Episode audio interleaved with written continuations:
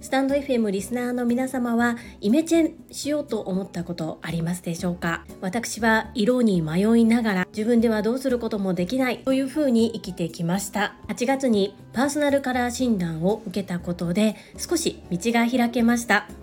受けた後どういう行動を起こしたのかそれによってどんな風になったのか共有させていただきます。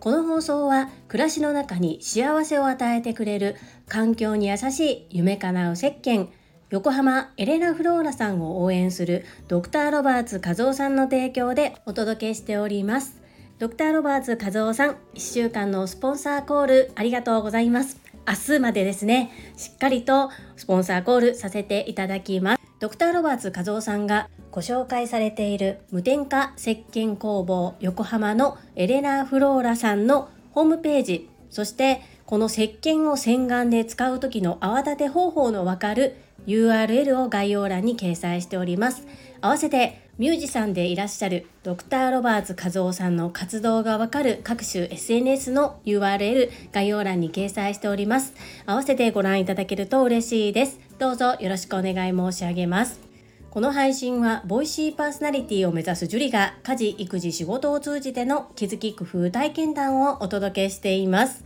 さて皆様いかがお過ごしでしょうか？本題に入る前に一つだけご報告をさせてください。すでに昨日コミュニティの方ではご報告いたしましたが、こちらスタンド FM のチャンネル、向き不向きよりも断然前向きチャンネルで配信をしておられるパーソナリティ、アスリートマサミンの挑戦、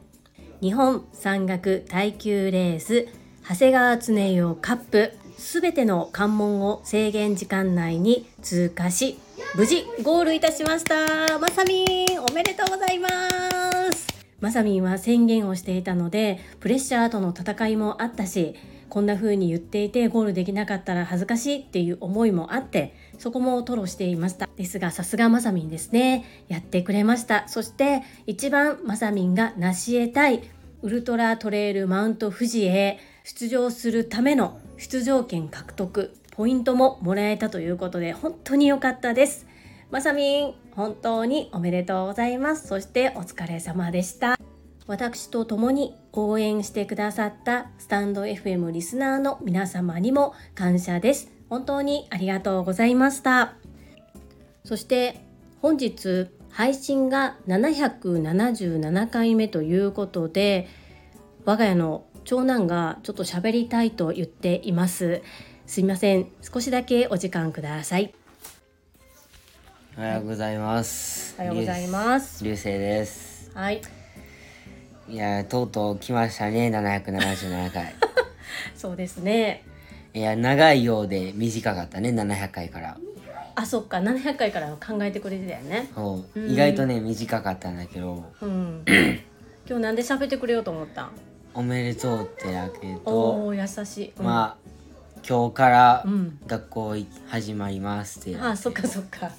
休みやったもんね。秋休みうん、珍しいけどね秋休みがあるってね、うん、で今日からちょっとガラッと変わるよね、うん、自分の置かれてる環境が、うん、うん、それに対しての決意をじゃあお願いします。まあとにかく頑張ろうと思ってます。そうなんや、うん、また。まあてか急に寒くなったよね。本当やね。風邪気味やったけどみんな、うん。だいぶ復活してきたかな。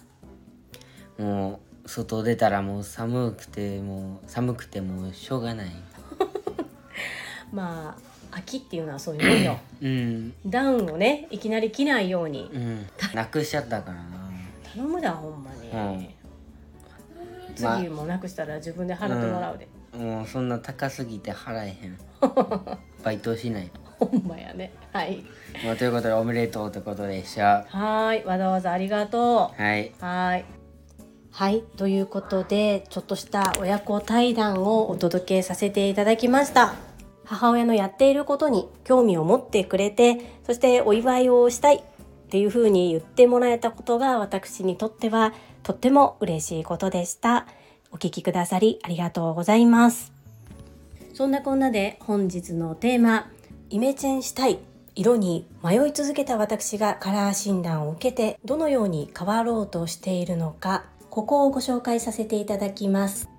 遡ること約2ヶ月ほど前なんですが8月に人生初パーソナルカラー診断を受けました。この時の様子は第727回で話をしておりますので概要欄にリンクを貼っておきます。よってなぜパーソナルカラー診断を受けようと思ったのかはそちらの配信を聞いていただけるとありがたいです。本日ここではその診断結果を受けて私がどのように行動をしたのかということに焦点を当ててお話をします。昨日そのパーソナルカラー診断を受けさせていただいたところに行ってきました。行った目的は2つです。1つ目は普段自分では選ばないような色の服を試着してみること。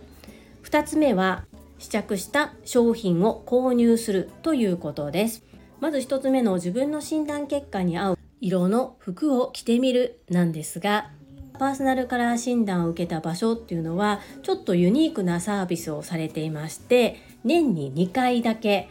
業務委託で服の卸をしているブティックさんからお洋服をお借りして販売するというサービスを行っています。ただお洋服を借りてきてそしてその中で選んでもらってということではなくってレッスンがついています。このレッスンっていうのが今回私で言うと私のパーソナルカラーに合ったそして私の雰囲気に合った骨格体型なども考えた上でこの人にはこれがいいという服をあらかじめ全体の中から選んでいただいています。その選んでいただいているお洋服を1時間かけてひたすら着たり脱いだりする。そして着たり脱いだりしながら例えば私の場合だったら首があまり詰まっている服は似合わないけれどもこういう形のこういうデザインだったらタートルネックでも OK だよ。肩が割と張っているのでこういうデザインのものは似合わないです。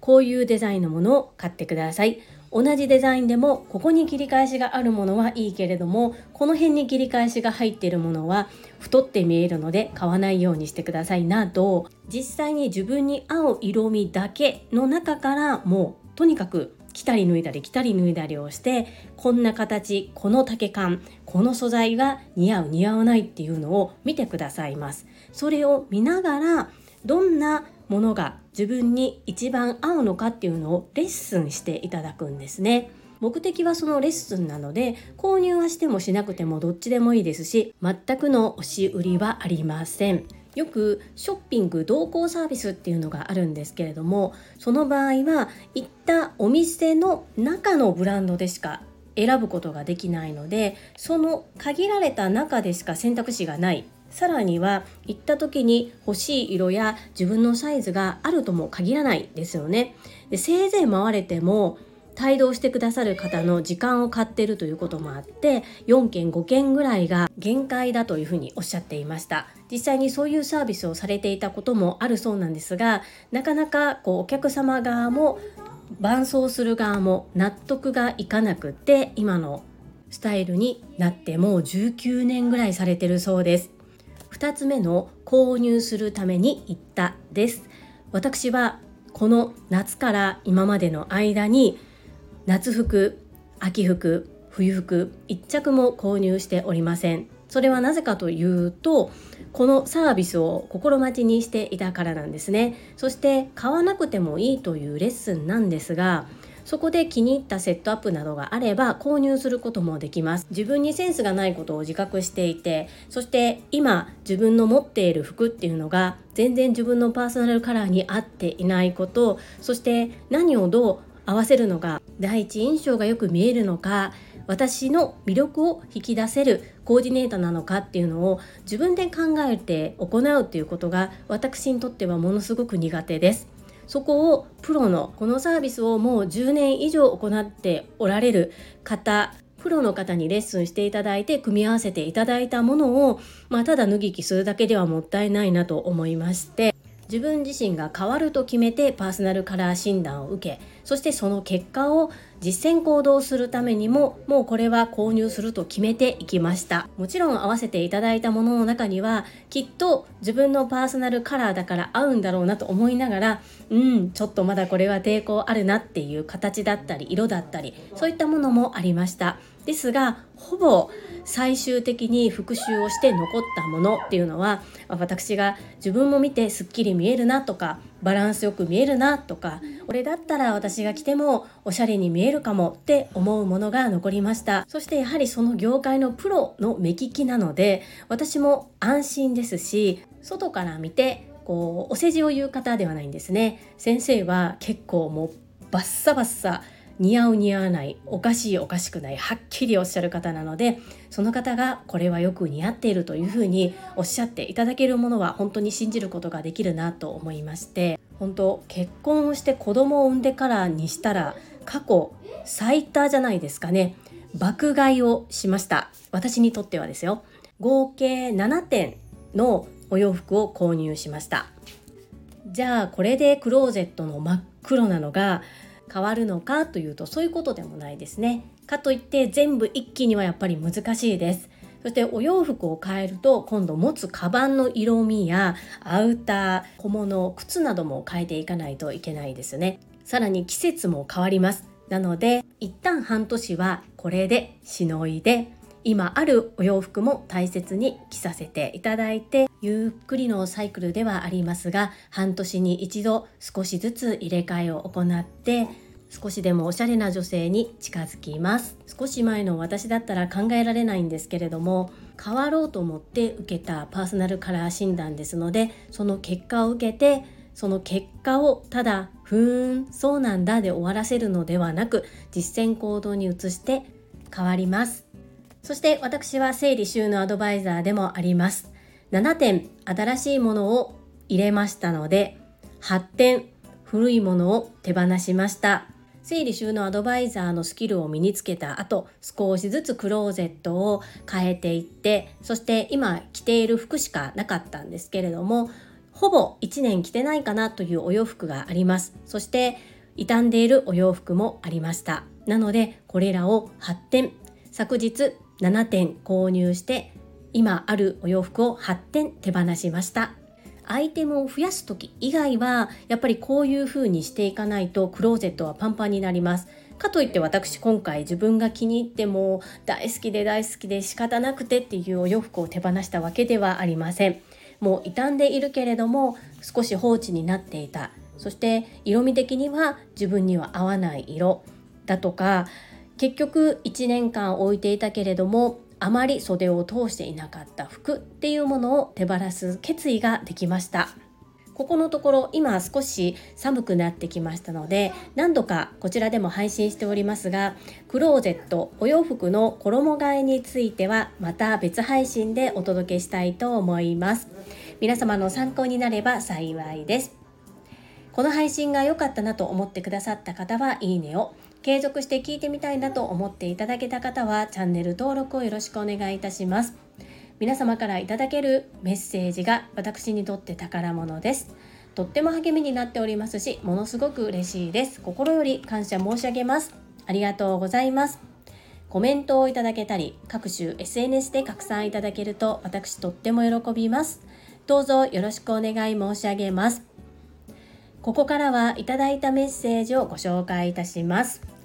第775回決意。サブスクをうまく使えなかった失敗からの学び。こちらにお寄せいただいたメッセージです。石垣島のまみさんからです。樹里さんこんばんは。石まみです。毎週の振り返り会があるからこそたくさんの気づきがあって自分に葉っぱがかけられるのは良いですね。かも様々。はい。まみぴメッセージありがとうございます。そうなんですよ。カモさんがこれをしてくださっていなければ私も行うことがなかったので本当にカモ様々です。マミピメッセージありがとうございます。続きまして第776回子育て。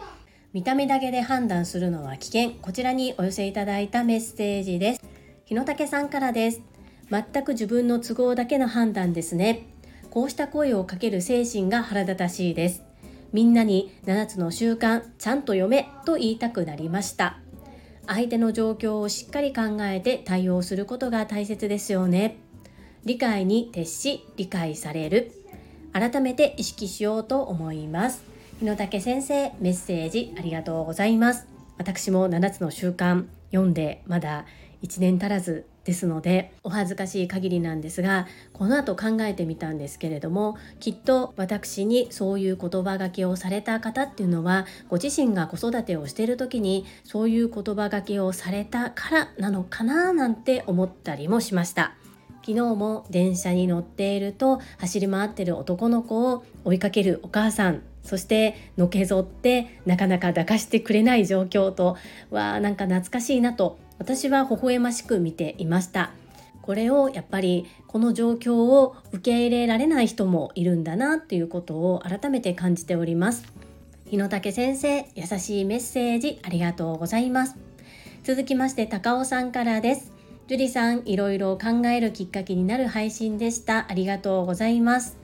今日の配信を聞いて思い出したのが飛行機が途中で引き返すとなった時ファーストクラスのお客様はねぎらいの言葉エコノミークラスのお客様は罵声。お金があるからファーストクラスではなく心に余裕があるからお金が入ってきてファーストクラスに乗れるのだという話だったと思います。心に余裕周囲に感謝できる心があればきっと子供が泣くことも走り回ることも大きな愛で見守れると思いました。まずは自分がそうなります。そして大きな愛で見守れる人を増やしていきましょうね。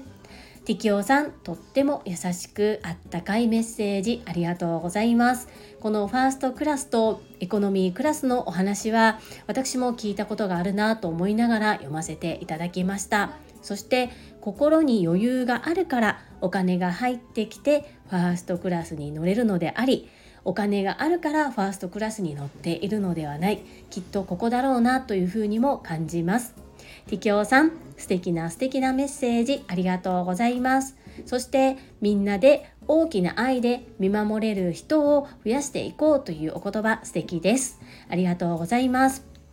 続きましてかよさんからです。樹里さん、すごく想像できるご説明でした。我が家は靴下を履きたがらない娘を外に連れて行くたびに冬だとあー、かわいそう、かわいそう、寒いよね、と言われることはしょっちゅうでした。お母さんがちゃんと見ないとね、と言われたこともあります。でもベビーカーを運んで階段を登れない時に助けてくれる人もいて人の温かさを感じたりいろんなことを思い出しました。懐かしいです。本当に皆で見守りたいですね。はいかよさんメッセージありがとうございます。そうですよね。本当に懐かしいというかうんそうですね。思い出しますね。そしてこの靴下履いてないのにああかわいそう問題。これ私も言われたことあるんですよ。多分気持ち悪いのかなんか嫌なんですよね。でどうしてもこう脱いじゃう。手で引っ張っちゃうんですよね。もうずっとずっとそこばっかり追いかけられないし嫌なもんは嫌なんだからいいじゃんって思うんですがその見た目だけで判断して冬なのに寒いよねとかねよく言われますよね。言われましたよね。はい。きっとこうやって母親のメンタルって鍛えられるんだろうなと改めてこのかよさんのメッセージを読ませていただきながら感じました。そしてそうです。そんな風な声かけをされる方もいればベビーカーを運ぶのをヒュッと手伝ってくださる方がいたりとね。もうそういう優しさに触れた時も号泣です。何度泣いたかっていう感じですね。本当にみんなで見守れるそんな温かい世界にしたいですね。かよさんメッセージありがとうございます。続きましてひろぴょんさんからです。樹里さんこんにちは。人にはそれぞれの事情があってそれぞれが懸命に生きている。そんな事情もわからない人が傷つけるような発言をする。これはある意味意地の悪い発言だなと感じました。道徳心の強い日本にはありがちなことなのかもしれませんがもっと気遣いができて優しくて温かい日本であってほしいなと感じました自分の行動を見直すきっかけをいただきありがとうございました。ひろぴょんさん、優しいメッセージありがとうございます。お相手の方がね、どういうシチュエーションで、どんな育ち方をされて、心の余裕がどうなのかっていうことは全く分かりませんが、やっぱり見ず知らずの人に対して発言する言葉、それは考えてほしかったし私も自分が逆の立場だとやっぱり軽率なことは言えないなっていうことを学ばせていただいたなと今となっては思います。その時は本当にただただ悲しいだけ辛いだけっていう感じでした。ひろぴょんさん優しくあったかいメッセージありがとうございます。最後にマインド TU さんからです。樹里さんこんにちは。コミュニケーションと一緒で情報不足が引き起こしていると感じました。相手の本当の状況を知らず多分こうだろうと決めつけてしまう。その人がそうするには理由がある。私も以前は多分そうだろうと判断し心ない対応をしていました。今は心にゆとりを持ち考えることができるようになりました。せーの。樹里さん昔を振り返りますます絶好調。はい。超絶好調マインド TU さんメッセージありがとうございます。先日はとっても楽しいライブ配信に参加させていただいてありがとうございました。今回皆さんからいただいたメッセージを読ませていただいてやっぱり自分の心のゆとりっていうのがないとどうしてもそんな風な言葉を発してしまう傾向そういった対応をしてしまう傾向にあるのかなというふうに感じます。正直このお話をするのは怖かったんですよね。いやそんなこと言ったって走り回ってんのが悪いやんとかそっちで受け止める方もいらっしゃることを覚悟して発信しました。ですがコメントをいただけた皆様は温かく見守ってくださりそしてこういう状況ではなくもっとみんなであったかいそんな世界を作れたらというふうにおっしゃっていただけてなんだかほっとしましたし皆様からいただけたメッセージで心がポカポカあったかくなりました。とってもとっても優しいメッセージをたくさんたくさんありがとうございます。せーのマインドティーさんもうすぐ100キロ。ウォーキング。超絶好調に感想メッセージありがとうございます。マイノティーさん応援してます。はい。いただいたメッセージは以上となります。皆様本日もたくさんのいいねやメッセージをいただきまして本当にありがとうございます。とっても励みになっておりますしものすごく嬉しいです。心より感謝申し上げます。ありがとうございます。最後に2つお知らせをさせてください。1つ目、タレントのエンタメ忍者みやゆうさんの公式 YouTube チャンネルにて、私の主催するお料理教室、ジェリービーンズキッチンのオンラインレッスンの模様が公開されております。動画は約10分程度で授業紹介、自己紹介もご覧いただける内容となっております。概要欄にリンクを貼らせていただきますので、ぜひご覧くださいませ。2つ目、100人チャレンジャー in 宝塚という YouTube チャンネルにて42人目でご紹介をいただきました。こちらは私がなぜパラレルワーカーという働き方をしているのかということがわかる約7分程度の動画となっております。概要欄にリンクを貼っておりますので、合わせてご覧いただけると嬉しいです。どうぞよろしくお願い申し上げます。それではまた明日お会いしましょう。素敵な一日をお過ごしください。スマイルクリエイター、ジュリでした。